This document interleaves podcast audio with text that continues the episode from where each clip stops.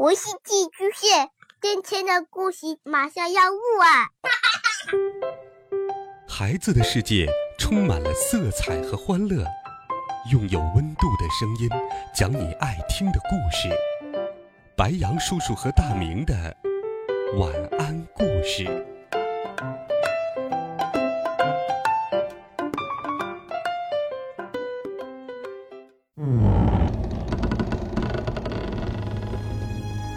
孩子们晚上好，欢迎收听白羊叔叔讲故事。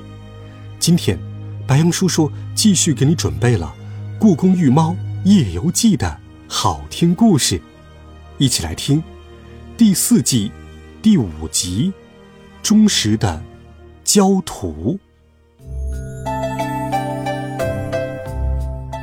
大家好，我是御猫胖橘子，故宫的主人。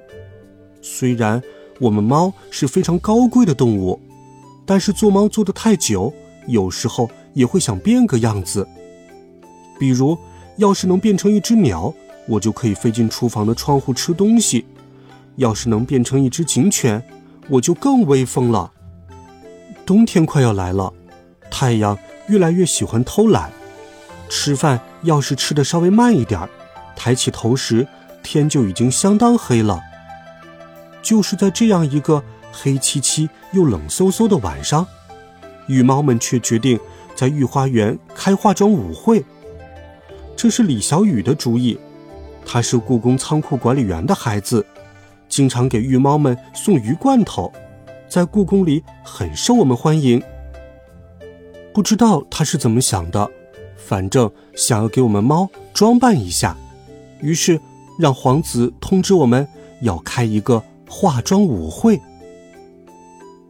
我们被李小雨打扮的怪里怪气的，每个人看着对方都哈哈大笑起来。我来到水边，看了一眼我的影子，咦，水里哪有我的影子呀？明明有一只英武帅气的皇帝猫啊！那只皇帝猫头戴着清朝皇帝的帽子，身穿皇帝的衣服。一双充满智慧的猫眼睛，炯炯有神，真是太神气了。我心想，这只皇帝猫是从哪儿来的呢？之前怎么没有见过呀？我笑起来，想跟它打个招呼。水里的皇帝猫也笑了起来，我吓了一跳。我忽然明白了，水里照出来的这只皇帝猫，不就是我自己吗？这个发现。让我立刻兴奋了起来。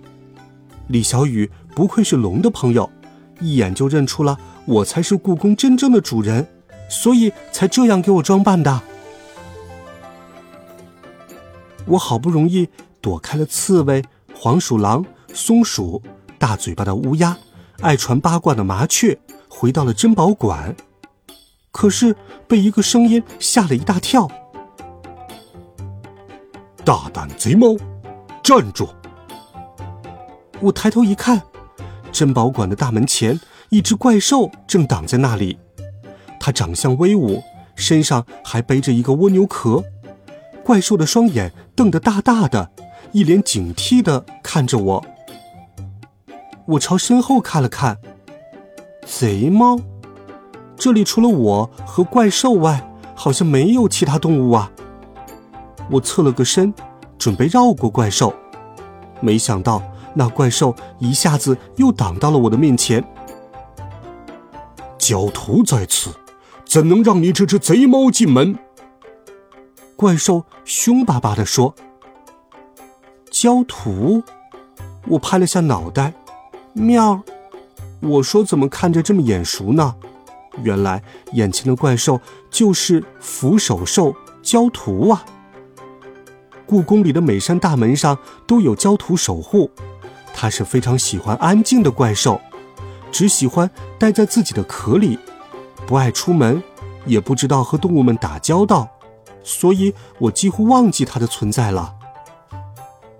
喵，你好，焦土，我想你认错了，我不是什么贼猫，我是珍宝馆的御猫胖橘子。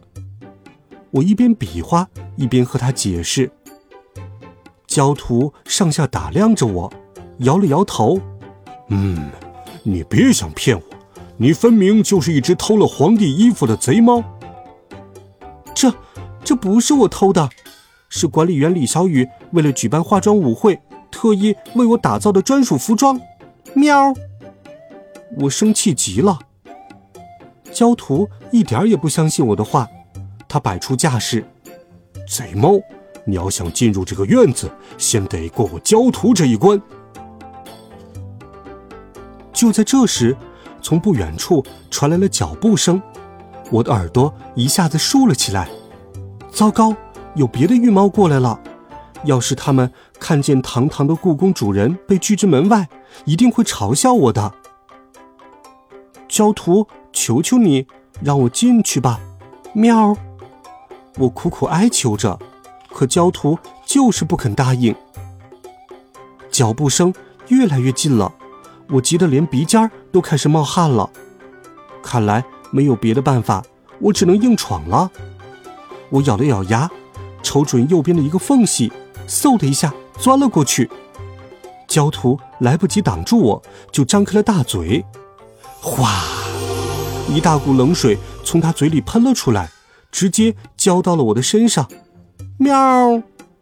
我顿时由一只皇帝猫变成了一只落汤猫，帽子被冲掉了，衣服也被冲掉了。焦图瞪大眼睛看了我半天，才说：“呃，你好像真的是胖橘子。”我没有骗你，我我。我是胖橘子，喵！啊啊切！我冻得浑身直打哆嗦。哦哦，对不起，我还以为你是小偷呢。焦图不好意思地说：“喵，没，没关系。”啊嚏！我大度的原谅了焦图，谁让我是故宫真正的主人呢？毕竟他也是为了守护我的家嘛。好了，孩子们，听过的故事，我们再来了解一下焦土。神兽焦土是最容易被认错的怪兽之一。它长得像狮子，但实际上它背后背着一个大大的壳。焦土的防御力量很强大，据说不管多么凶猛的怪兽，都不能突破它守护的地方，所以人们把它放在大门上。让它看家。今天的故事，白杨叔叔就给你讲到这里了。温暖讲述，为爱发声。每天，白杨叔叔讲故事都会陪伴在你的身旁。我们明天见，晚安，好梦。